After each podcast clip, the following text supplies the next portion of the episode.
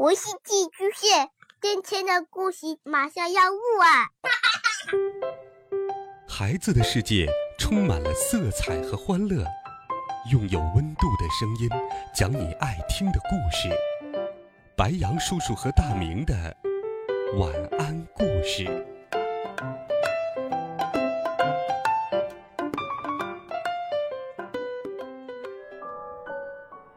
小朋友们、同学们，大家好。欢迎收听白杨叔叔讲故事。今天，白杨叔叔继续给小朋友们准备了好听又温暖的童话故事。我们一起来听《顽皮月亮假扮西瓜》。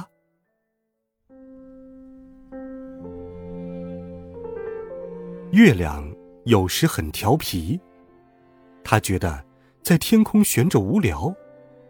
四周那些小星星，小模小样的，说起话来，唱起歌来，也是细声细气的。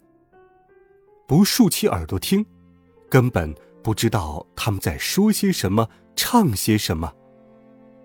月亮总是瞧着地面，他想地上一定很好玩。可是，和谁去玩呢？他一直想不出来。有一天，月亮看见地上的一片瓜田里长着许多圆滚滚的大西瓜。月亮觉得西瓜很好玩儿，西瓜长得和自己很相像，只不过它们都穿着一件有花式条纹的翠绿外套，显得很漂亮。再说，西瓜那圆鼓鼓的肚子里。一定藏着许多奇妙的故事。月亮悄悄看了看四周，今天的云彩特别的多，它正好可以溜走。月亮一点也不迟疑，从天空走了下来，到了瓜田边。月亮走在田埂上，正巧遇见一位从山上写生回来的画家。兔子先生，月亮拉住兔子先生说：“画家先生，请帮个忙，给我化个妆，把我画成一个大西瓜，那样我就能躲在西瓜田里和西瓜们聊天了，谁也发现不了我是月亮。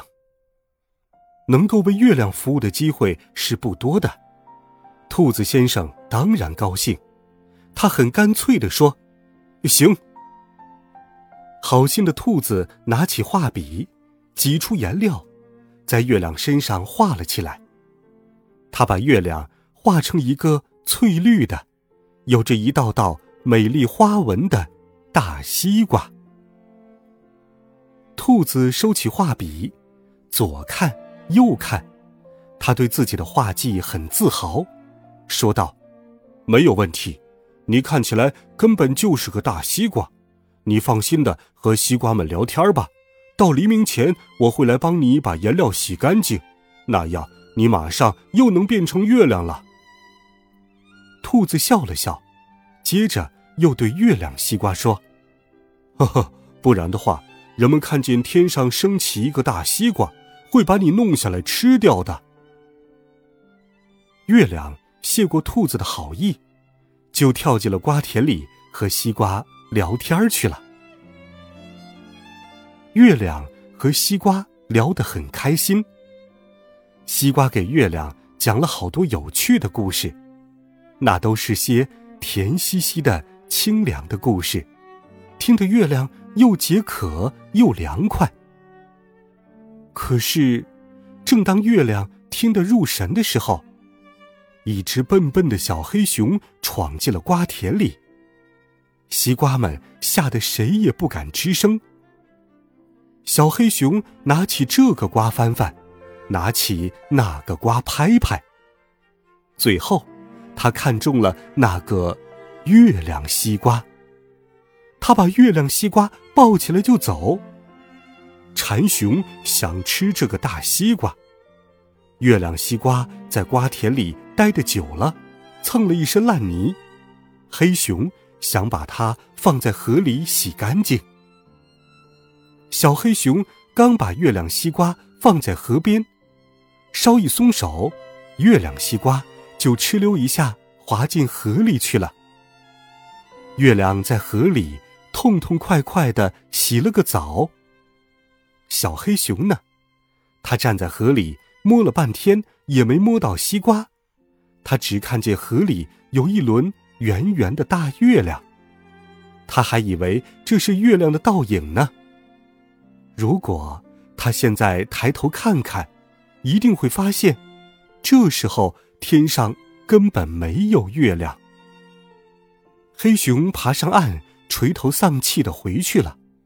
月亮也从河中爬起，升上了天空。这时，画家小兔呢，已经睡了一觉，是闹钟闹醒了他。他该去为月亮卸妆了。小兔来到瓜田里，可是他找来找去也没有找到月亮西瓜。小兔抬头一瞧，啊，月亮正在天空中对他笑呢。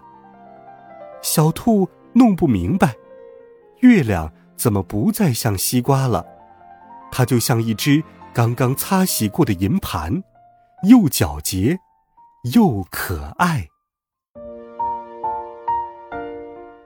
好了，孩子们，这一集好听有趣的故事，白杨叔叔就给你讲到这里。